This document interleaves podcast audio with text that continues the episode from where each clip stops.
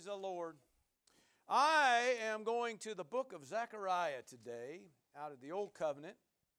Uh, it's one of the, it's like the second to the end there of the of the books of the Bible. Praise the Lord, and um, it's right at the end of the Old Covenant. Zechariah chapter four. I'm going to read out of a common text, um, but it ain't going to be a common word. Come on now. And um, what's going on in in in context? Zechariah uh, prophet has got a vision. He's having a vision, and in that vision, there's a word of prophecy and also a personal word uh, for an individual called Zerubbabel. Okay, who Zerubbabel is uh, the governor of Judah at the time. Uh, he was commissioned by God to, uh, to build the temple, uh, basically uh, working them towards building their future because the, the house of God, the temple of God, was de- is designed to house the glory of God. Amen. And so he, he had a commission uh, by God to build the temple, get it done. And uh, but the problem was they, uh, you know, they, they got it part way, you know, and, and then they kind of petered out.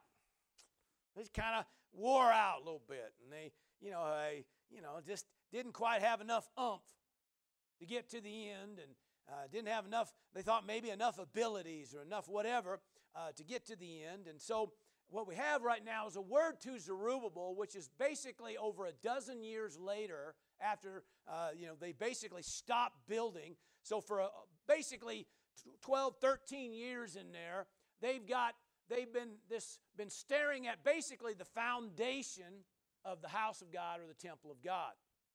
Nobody's done any work on it. So now through this through this uh, vision and uh, prophecy, which is the reason for the prophecy, is it's basically a word not only to Zerubbabel but also to all of us. Right. Amen.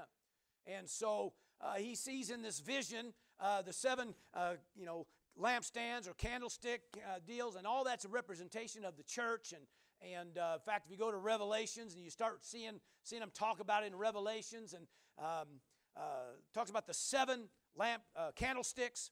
Um, seven, of course, is a number of completion. Uh, even when you're looking in Revelations, you see the seven churches that are uh, instructed, and yet we can all relate to every se- all seven of them. Amen. So even though it's looked like it's seven different churches, in all in- honesty, it's a letter to all of us as the church. Amen. Same thing here in uh, with uh, uh, Zechariah, and then he talks about uh, what flows into that is this golden oil from uh, the the tree, the olive trees. Okay, and really it's referred to, or if you look it up, it says the sons of fresh oil. Everybody say fresh oil. So, how many know you got to have fresh oil flowing in? Amen. Now, we're going to talk about that some today. All right, so praise God. Verse, uh, verse number six. Let's go there. It said, And he answered and said to me, This is in the, in the vision here. This is the word of the Lord to Zerubbabel, not by might, nor by power but by my Spirit, says the Lord of hosts. Who are you, O great mountain? Now, that word mountain just, just means, uh, you know, the task at hand, the obstacle that's in the way. You know, the word talks about these mountains, these things that tower over you, these things that somehow or another seem huge or humongous in our lives. All right? He says, Who are you, O great mountain? Before Zerubbabel, you shall become a plain, or you shall be leveled, it literally means. He shall bring, uh, bring forth the capstone. In other words, finish this thing with shouts of grace, grace to it. Moreover, the word of the Lord came to me saying, The hands of Zerubbabel. Now I'm reading this on purpose. The hands of Zerubbabel have laid the foundation of this temple. And his hands shall also finish it. Everybody say, finish it. It's not enough just to start. I mean, I praise God, uh, you know, for uh, everybody and how they came into the kingdom and the glorious things, the testimonies that we hear of how people get started in the things of God or they get started in a great work. And how many know all that's wonderful? That's a, that's a glorious thing. But how many know it doesn't matter how you well you got started? What matters how well you're going to finish this thing. Are you still with me? I'm not trying to take away from anybody's testimony. That's a wonderful thing. But it isn't so much when you get to heaven, it isn't going to be how glorious of a start you got. We want to know if you can finish this thing. Look at your neighbor and say, It's a good thing you came today.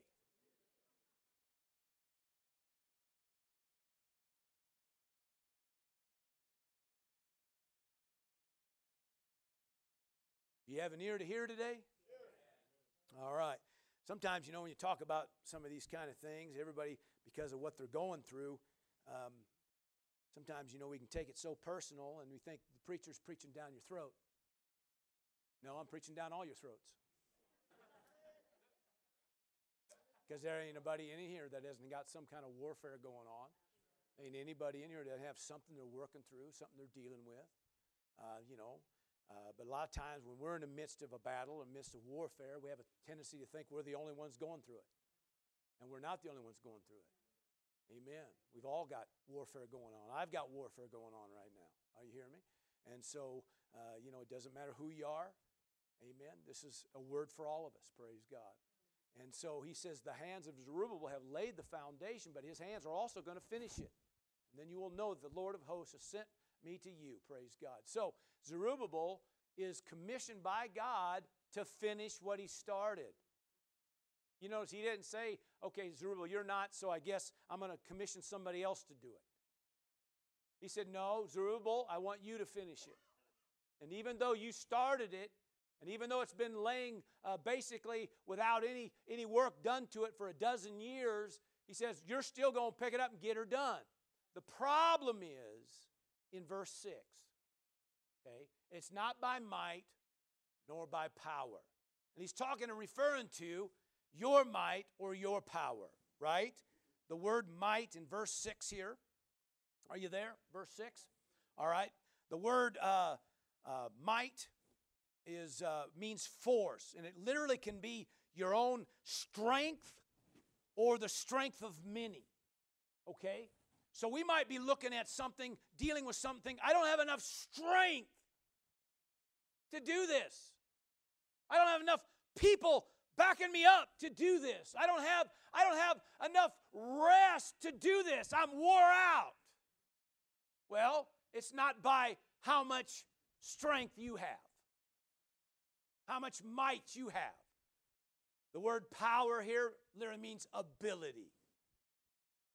So it ain't so much even about how much strength, but maybe maybe you might say, I don't have I don't have enough ability. I can't do this. I, I there's just no way I can do this. I don't think I have what it takes to do this. Well, did God call you or not? The word here today um, explains a lot of things. There's a lot of gifts in the body of Christ that have never come into fruition. A lot of callings and and leadings and biddings that never manifested. A lot of things that, that God uh, instructed folks to do that never, never got anywhere. And it's because of what this thing we're going to talk about today. What we're going to talk about today is the Spirit of God and the grace of God, which I believe is the two olive trees. My personal opinion. So, fresh oil. Everybody say fresh oil. Fresh oil. If we're not drawn on the Spirit and drawn on grace on a daily basis, you're probably going to peter out. And no matter how much you can say, I don't have what it takes, I don't have enough ability, I don't have enough strength, I don't have enough manpower, don't have enough finance, don't have enough whatever, it isn't going to be but an excuse. Zerubbabel could have said, Listen, I don't have enough people with me here. I don't have enough what it takes to get it done. It doesn't matter. Your hand started it, your hand's going to finish it. But he ain't asking you, he ain't asking Zerubbabel, he ain't asking anybody to do anything in their own strength their own ability, their own power. But you are going to put your hand to the plow. You are going to initiate movement. Amen. Thank you for all that enthusiasm. It's how it works. Everybody brings their part. Everybody brings their supply. Everybody does their part. Come on, somebody. Everybody gets involved. Everybody rolls up their sleeves once in a while and gets to be a part of it. That's how it works. Still with me? So, it ain't by your strength. It's not by, you know, whether you, you know, have enough ability. Huh? Trudy said talent, you know. Sometimes, man, that's what God needs is somebody that ain't got a bunch of talent. Somebody said, that don't sound right. No, sometimes it's right because sometimes talent gets in the way. I've seen it. Come on. I've seen people that got all kinds of talent, and it's all about their talent. God can't do nothing with them. Can't lead them, can't direct them because it's all about their talent. So it isn't always. Now, you, I believe everybody's got some kind of talent. Look at your neighbor and say, I think even you. Ah, come on now. Look at your neighbor again and say, It's a good thing you came today. Hallelujah. We all need this because we find ourselves many times not drawing on the Spirit of God. Now, the word Spirit, let's go ahead and jump into this. The word Spirit here is ruach, okay, in the, in the Hebrew. In the Greek, of course, it's pneuma, but it means the same thing. It means the breath of God. the same deal with dealing with the breath of God, God breathing life into Adam. How many know it wasn't just it wasn't just that moment of, of bringing life to a dead body or a lifeless body, but it's a daily thing. The garden was supposed to be a daily thing with Adam and Eve, amen, of God breathing into them every day. Are you still with me? Listen, this explains the difference between Adam in the Garden of Eden and Jesus in the Garden of Gethsemane. Jesus was drawn on the Spirit of God and drawn on the grace of God. And he had a death sentence in front of him. Could you not pray with me for one? I couldn't even get you to pray. You're all snoozing on me, man. I'm just asking you to just agree with me. Pray with me for an hour. Pretty serious business. So, anyway, the Spirit of God referring to a breath. And as we've been talking about over the last couple months, especially, we've dealt a lot dealing with this and took a lot of, you know, line upon line, precept upon precept concerning the things of the Spirit of God and about spiritual matters. We've been talking that. And this ain't no different. If we're not going to spend any time with the Spirit of God on a day to day basis, you're not going to have the breath of God in you. And so it's inevitable. What will happen is what always happens. Nobody's exempt from it. I don't care how much revelation you think you have. If God ain't breathing in you every day, it's only a matter of time, and you're going to do things in your strength and your ability. And you will wear out. And pretty soon, we're mad at everybody, down with everybody, offended because nobody else ever does anything. Look at your neighbor. Say, neighbor, it's a good thing you came today. I'm telling you, this is for everybody. This is for everybody. I had this week, I had one of those moments. Overwhelming moments. Had about, oh, about, about 15 minute wanting to spit. So mad. And uh, I probably did. Anyway. Spirit of God say, Whoa. Get to breathing in the breath of God here. Amen. Come on. Because nobody's exempt from this. Every day you got to have God breathing into you. Zerubbabel, you don't no excuse. Well, you just, uh, no, no, you don't have no excuse. You still have to finish what you started. You were commissioned to do it.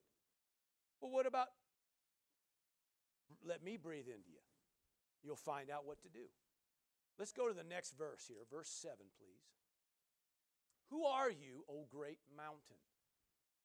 Now, whatever obstacle that you're dealing with, whatever task you're commissioned with, we want that mountain or that which appears to be a mountain in our life to become a plain, to be leveled. All right?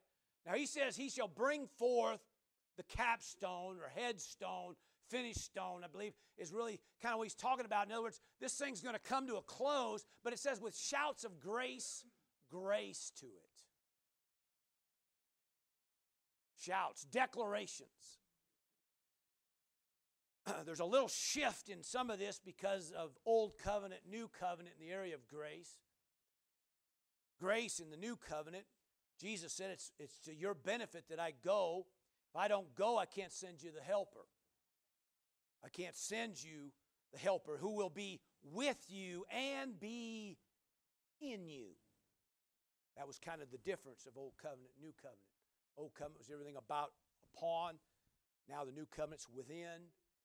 But it's still the Spirit of God working and doing. Now, in this case, he's talking about grace at this moment. Grace.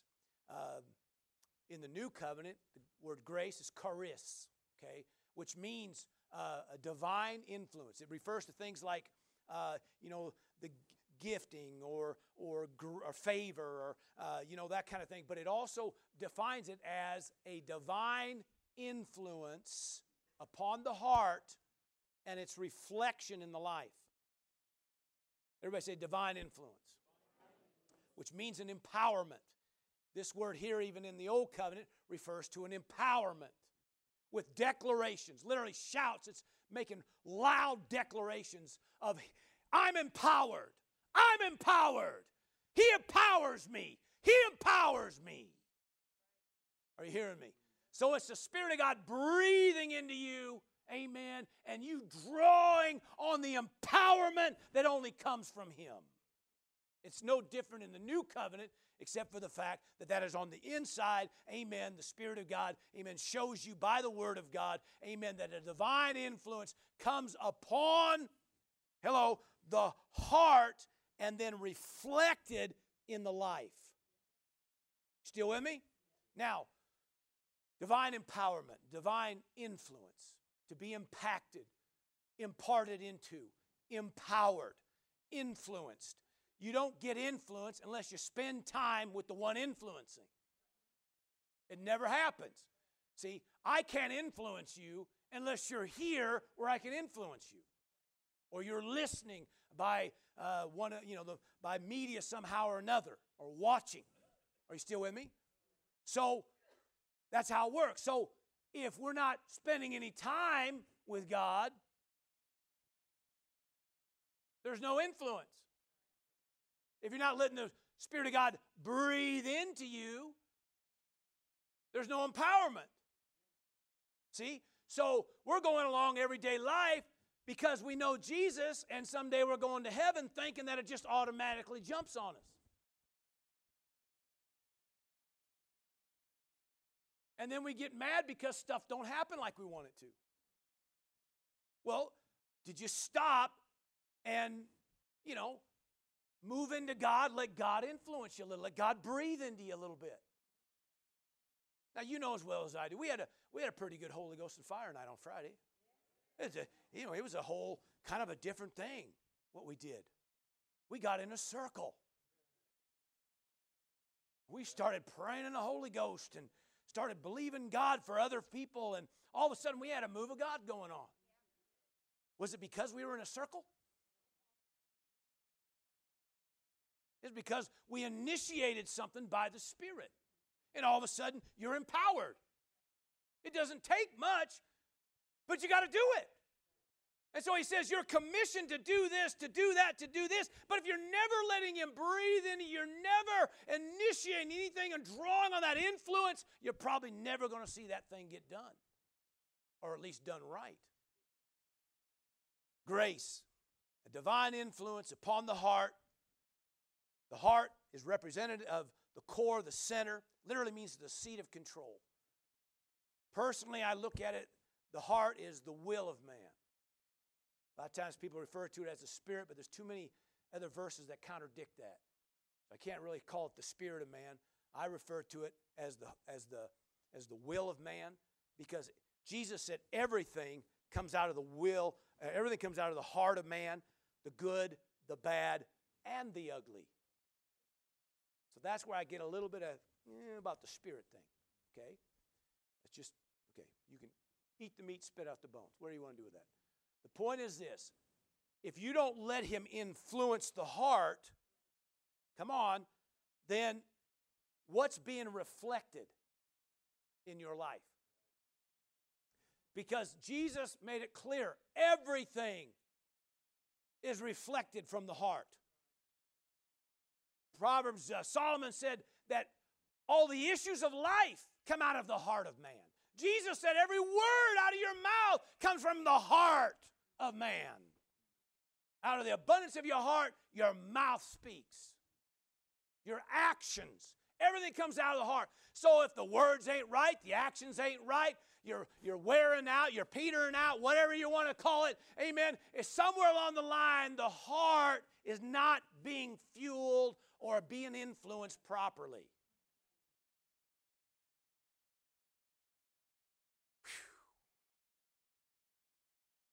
Zerubbabel, if you're going to get this done, which you are, then I'm going to have to be able to breathe into you. Well, I'm busy. I'm the governor. Doesn't matter. You're still called to be breathed into, to be influenced, so that you can do this right. Well, Pastor, I got a job. Well, who the heck doesn't? Well, I have a family. Well, come on. Well, I have a lot on my plate. Well, who doesn't?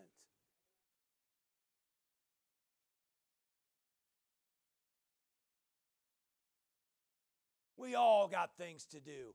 We all got a lot going on. But my thought is this are you doing it in your strength? Are you doing it in your might? Are you doing it in your ability? Are you doing it, come on, in your own power? Or are you letting Him fuel you? Still with me? Whew. Boy, it's a good thing you came today.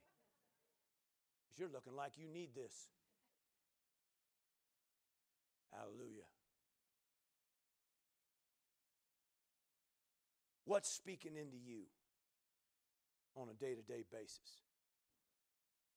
Because whatever influences the core, the center, the heart of man is always what's reflected. Amen or ouch.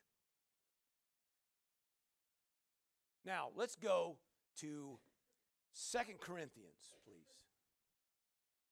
Second Corinthians chapter 12.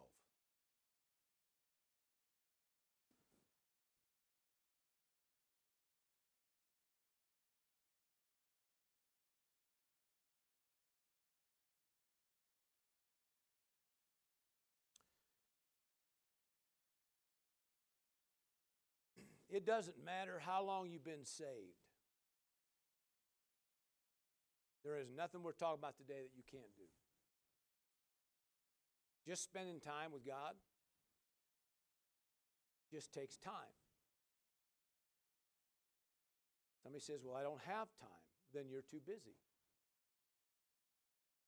And chances are you're not spending enough time with Him to get a leading on what you should be doing or not doing. We're not, we understand there's some things that go on, and man, there's all kinds of stuff coming from every direction. But if you let God empower you and lead, God will show you what to do, how to do it, so that you still have time. Come on. Amen. You know, well, you know, I have to work three jobs. Well, what if you heard from God and He told you you don't need all three of them jobs? He might say you only need one job, but you're not even doing that one yet. So let's get you over here where you belong and all of a sudden now you're doing one job, come on, somebody, that meets the need, come on, somebody, that met, amen, as much as those other three jobs did. Listen, as a child of God, you, amen, are called to have the best job. Especially if we're being led by God. I mean, all of a sudden, God will position you and put you where He needs to. Praise God. Hallelujah. All right. Let's look at a verse that a lot of times gets avoided. Verse 7, chapter 12. And lest I should be exalted above measure by the abundance of revelations, a thorn in the flesh was given to me. And he tells what it is a messenger, the word angelos, which is the word angel, by the way, an angel or messenger of Satan or the devil. Come on. Who was there to buffet me or to war against me. Okay? Lest I be exalted above measure. Not because of God, but the enemy's trying to shut him down. Concerning this thing, everybody say this thing. I pleaded with the Lord three times that it might depart from me. Lord, take this away from me. Lord, take this away from me. God, what did he say to him? The Lord said this My grace is sufficient or is enough for you. For my strength, which is the word dunamis, which means miracle working power, which means force, amen, is made perfect or complete in weakness. The word weakness means feebleness, it means uh, frailty, but get this, it means an inability to produce a result. A lot of people, you know, you get into this kind of topic and everybody said, well, you know, Paul had a that thorn in the flesh was a physical ailment. Well, I'm sure Paul had to deal with physical ailments. I mean, I mean that's I'm sure of it. But in all honesty, you got to remember what's being said here. Amen. Chapter 11 brings it out. In fact, uh, I didn't give her these verses, but if you've got your Bibles open there, back up to chapter 11, verses uh, maybe 23 ish, right in there somewhere. And he's talking about. He's talking about all the things he has to deal with. Labor is more abundant. In other words, there's all kinds of work that needs to be done in stripes above measure. In other words, all kinds of uh, abuse and stuff that's happening to him. In prisons more frequently. Come on, he was going to prison for doing naughties. Are you hearing me? He was in prison for preaching the gospel. Huh? In death's often, in other words, I was knocking on death's door multiple times. From the Jews, five times I received 40 stripes minus one. Five times received the lashings.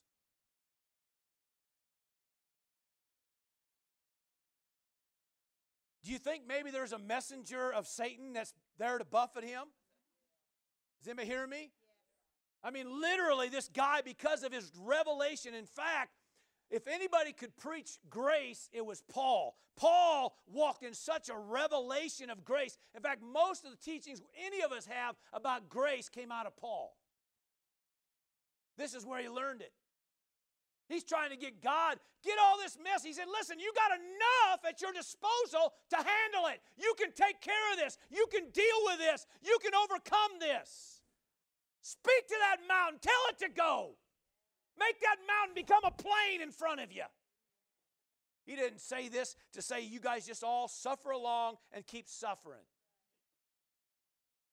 Grace isn't about you keep suffering. It's about dealing with it. He's trying to get God to pull it away. In fact, uh, Romans 10 uh, brings out real clear that you know we're not to call try to call christ down to take care of something he's already taken care of or call him up from the dead again amen to take care of this is anybody hearing me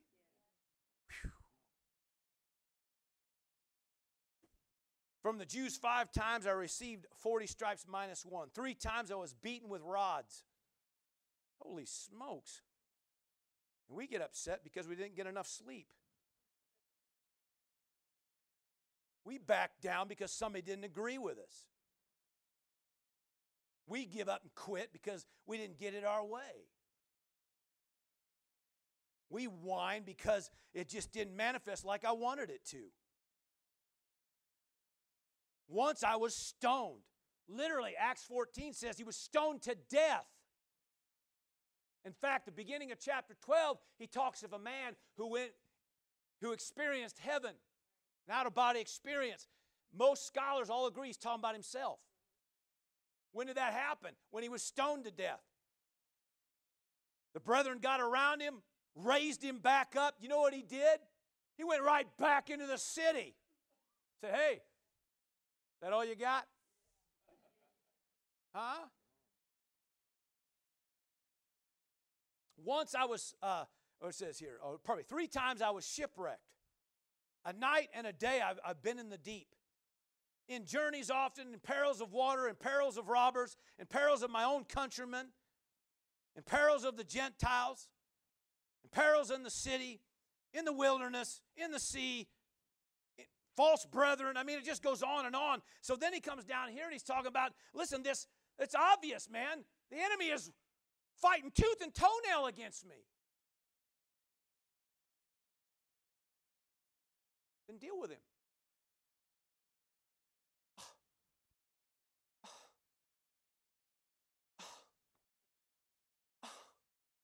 Three times. Three times I went to the Lord. Lord,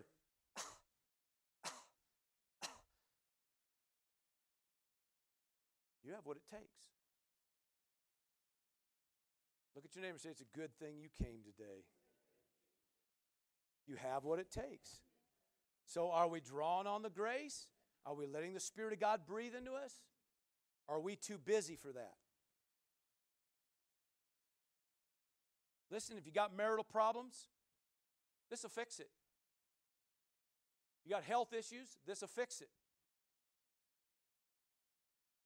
You got conflict of any kind, this will fix it.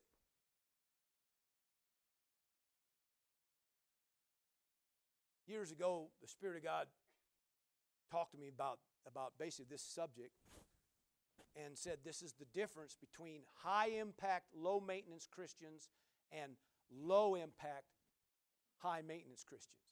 Right here comes in this thing.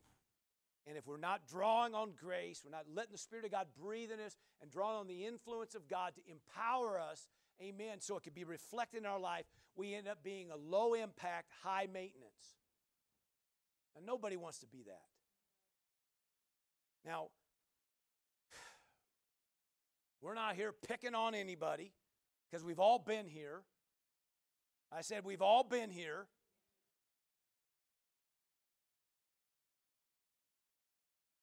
Verse, let's see, where are we at here? Uh, verse 9 again. He said to me, My grace is sufficient for you, for my strength. So he's referring to his grace as strength here. Right? So his grace, to him, he refers to it as his dunamis, his ability, his force. Come on now. Zerubbabel, it's not by your power, it's by my power. Let me empower you to do it. Well, Pastor, I, I just don't know what to do. Well, when's the last time you got alone with God, commune with God, fellowship with God, walked with God? You know, the word to walk with God, walk in the Spirit, all it means is to literally conduct life, live life in communion with Him. It literally means to, to literally, it means small talk, talk, communicate. When was the last time you just sat somewhere, got quiet, and talked with the Lord? Just let Him breathe into you. I'm too busy for that. No, you're not. I got too much on my plate. Then you got too much on your plate.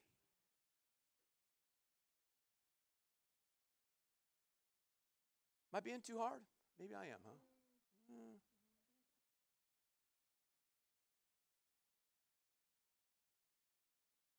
I think about I think about how much stuff takes us away from what we're called to do and we, we t- somehow we try to justify it in our mind. Zerubbabel is trying to justify it in his mind. Well, I don't have enough, enough power, enough people, enough this, enough that. I don't have enough ability. So, you know, you can't hold that against me. He said, No, you, you start it. You're going to finish it because you're commissioned to. There's no excuse.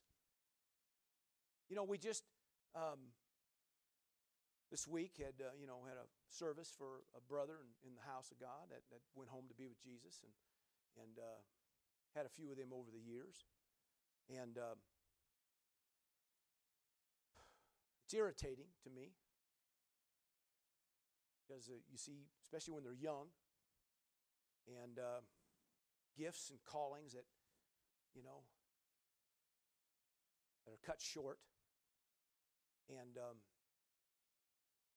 thing that I always remember it, it for almost every one of them that I've had the, uh, the you know, the opportunity to be around them in their last moments. And in those last moments, all of a sudden, nothing else matters. You know, what do they say? There's, there's no uh, atheist in a foxhole. And there ain't. Because in those moments, everybody's looking up. Now, all of a sudden, spiritual things are of a higher priority. And uh, we're not, that's not belittling anything or taking away from anything. But it's amazing how all of a sudden, in those moments, all that other stuff just doesn't seem to matter. All the things that right now we think matter, they're higher priority. This is important. Is it really? Really? Well, you know, God wants me blessed. Yes, He does. He wants you blessed, but He wants you empowered too so you could do and finish all that you're called to do and finish. Amen. And you should be able to do it having fun the whole way. Amen. So we're not trying to, you know, now He's going to take away all my fun. Bless God. No, that isn't at all. Fact, the more time you spend with God, the more fun you actually have in it. The more you, you actually, more that He's breathing in you, the more He's empowering you. That divine influence that impacts your heart is reflected. And that's the cool thing about it is whatever impacts the heart is automatically reflected.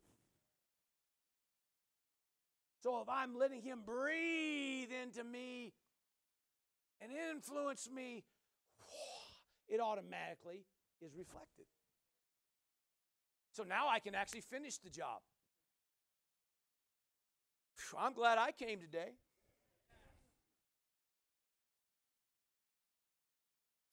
He goes on to talk. He says here, um, Therefore, most gladly, I would rather boast in my infirmity. It's the same, same word there, infirmity, the same word weakness. Actually, this word is used four times in the next, these next two verses here, in 9 and 10. The word means an inability to produce a result. That the power of Christ may rest upon me. Verse 10 Therefore, I take pleasure in infirmity, inability, in reproach. The word reproach there just means verbal attack. The word in needs here just means uh, literally being constraint due to need. In persecutions means people pressure. In distresses means mental pressure for the sake of Christ. He's not saying that, you know, I, I, I'm hoping that I get more and more of this. Let's pray for more of this. No, what he's saying is, I take pleasure knowing the fact now with the revelation of what grace can do, because that's what he's telling us about. I know now that no matter what inability is out there, what is coming against me, that no matter what comes against me, with Him empowering me, I can conquer, praise Amen. God. I can finish this job. I can get to the end, praise God. Sometimes, like I said, this topic, you get on with Paul and we automatically start saying, well, you know, he just says that we all got to we all got to be sick and we all got to be in need and we all got to be, you know, persecuted in the sense of, you know, we got to, you know, just accept that that's just life as a Christian. Well, there's all kinds of that coming at you. I'm not going to deny that. But you can overcome all of it with grace. And the more you have God breathing into you, the more you're having God influence your heart, the more you can walk this thing out. Let the weak say I'm strong, right? For when I'm weak, huh, then I'm strong. Why are you strong? What's the, what's the text here? Why are you strong? Because grace, right? Come on. So he's he's breathing into me. He's empowering me. That even in the natural, I might say, I don't have the ability. I don't have what it takes. I don't have all the, the talent. I don't have all the strength. I don't have all. He said, even in the midst of all of that, I can still say, I can do this. Praise God. I can do it. Put the, did I give you Acts 20 and 32? Put that on the board. So then, brethren, this is Paul talking.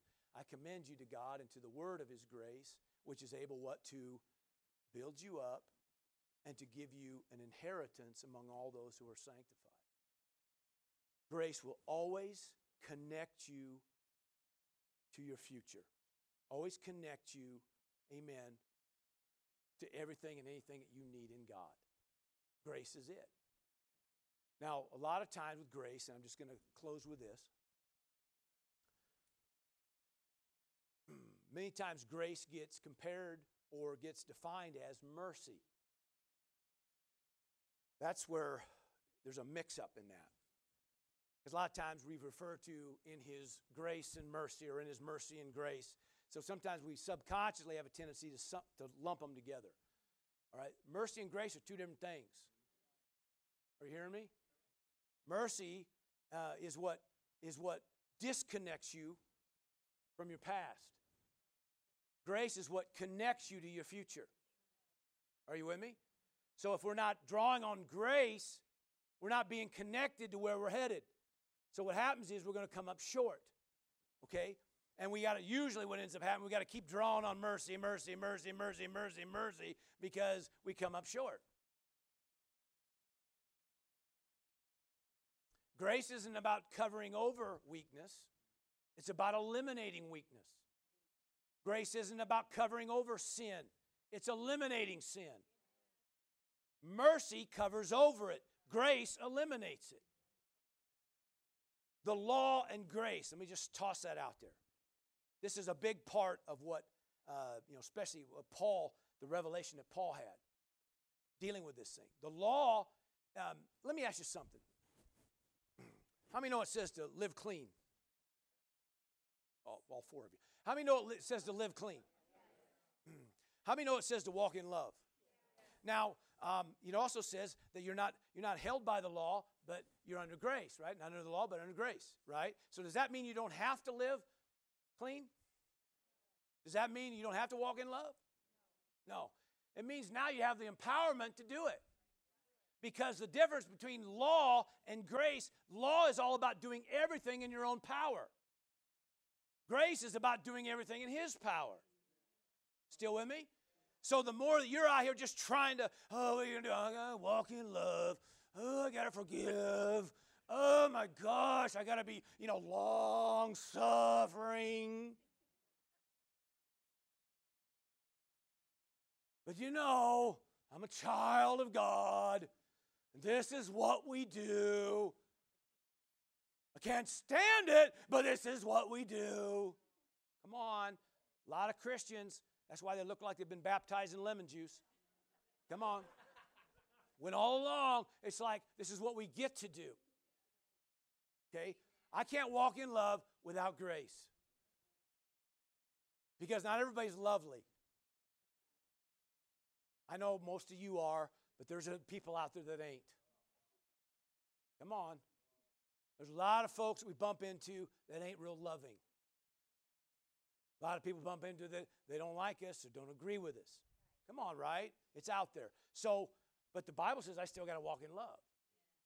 Well, how in the world are you going to do that? Well, then you better spend some time with him. Now, Hebrews 4 brings out come boldly to the throne of grace. Why? To obtain mercy and to find grace in time of need. So, where do you find grace? Spending time with Him, right? It's just, it's just another way of saying it. It's just spending time with Him. So, everything we're talking about just comes down to this, all right? Hallelujah. Father, thank you for your presence. Thank you for your goodness. Hallelujah. You might pray in the Holy Ghost, or you might just start saying, Lord, I just want to thank you for, hallelujah, for what you're doing right now. Thank you, Lord, for your goodness and for your glory. Hallelujah. And then there might be some time, you might be just, as you're doing that, you just kind of get quiet. And what, you, what are you doing? You're giving him time to speak something, something, show something. I always keep a tablet close to me. Um, always do because it's inevitable every time I spend time with him. And I ain't saying this as some kind of weird boast. It's just, God is always wanting to say something. Always. Always wants to speak something. Always wants to, he'll give you a leading, he'll give you a bidding. He'll say, This is what you need to do next. About this person, this is what you need to pray. About this situation, this is how you do it. And every time that happens, what did he do? He just took a load off. Because you're sitting over going, what do I do? How do I fix this? How do I change this? What do I do about this thing? What do I do about this person? What about my marriage? What about my finance? What about this? What about that? What about this? And the whole time, guys, I got answers for you.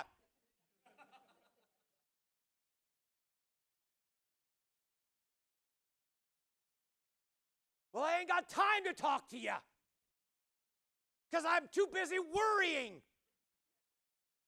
and fretting and stewing and stressing. And the whole time, He's got something for you. And it isn't, it is no more complicated than what I just did right there. Sitting down, give Him an opportunity. Amen. Whether you're praying in the Spirit, whether you're taking some time, just communicating, fellowshipping about some things, and then give Him some time to begin to speak into you. What, so He'll breathe into you. It isn't complicated, but very few people do it. And so they're overwhelmed. So now they're saying they have an excuse I can't. I'm not able. There's no way that I could do that.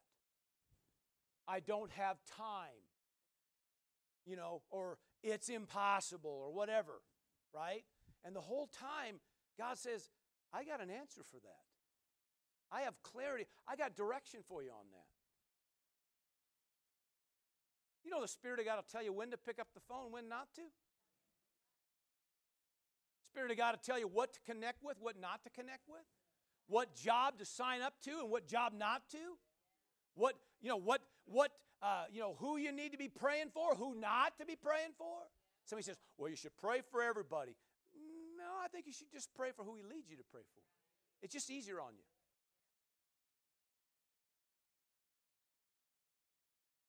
There's certain things the Word gives you clarity about what you need to pray. You do that. But there's leadings, there's biddings, there's promptings. And if you get beyond that, pretty soon you're overwhelming yourself. Pretty soon you're putting more on your plate than what should be on your plate. Come on now. Listen, listen, we, we understand busy. Boy, it works better when he's breathing into you. Works better when you're drawing on grace.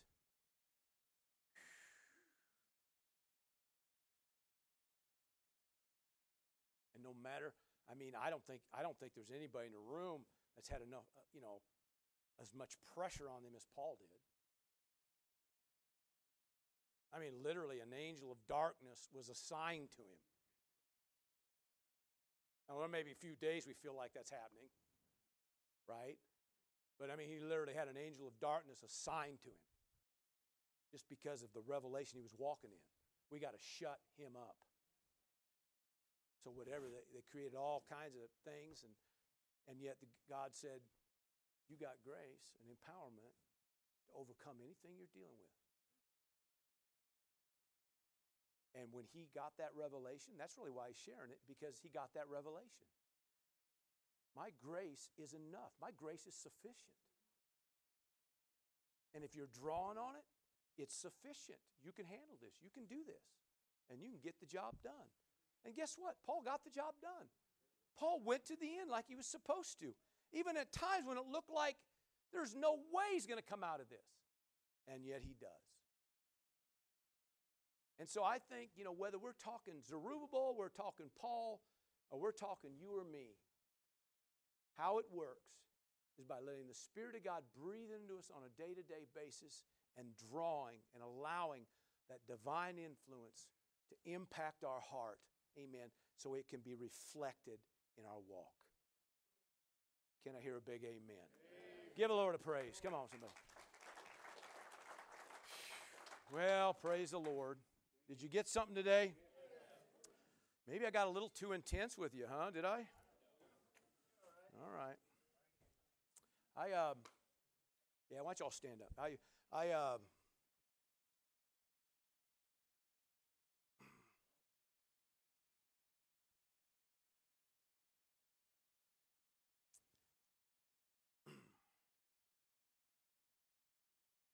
You know, I believe it's uh, Romans 5 and verse 17. It says that um,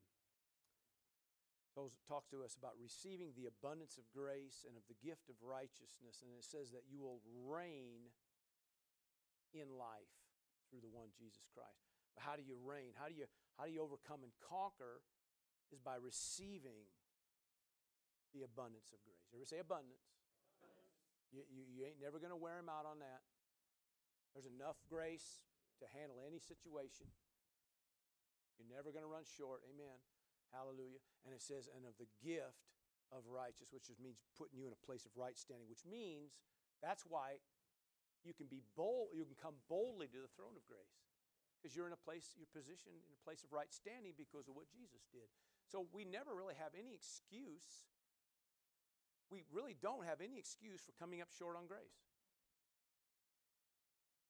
It's just sometimes we just don't take the time to do it. Father, we give you praise and glory. Thank you for your grace. Thank you. Thank you for the Holy Spirit. Thank you for your breath breathing into us. Thank you, Lord. It's not by our own might or our own power, but it is by your Spirit. Hallelujah. Hallelujah. And I thank you that every mountain before us, every obstacle, every task at hand is becoming a plain before us. Hallelujah. With the shouts of grace, grace. Hallelujah. And we give you the praise and the glory for it. Thank you for your grace. We give you honor in Jesus' name. Thank you for joining us for this message. We'd like to take this opportunity to encourage those listening from anywhere in Central Oregon to join us Sunday mornings at 10 a.m. and Wednesday evenings at 7 p.m. for our regular services. We understand that many do not have a home church, and we can't emphasize enough the importance of connecting with a church family. We'd be honored to meet you and spend time with you, praising God.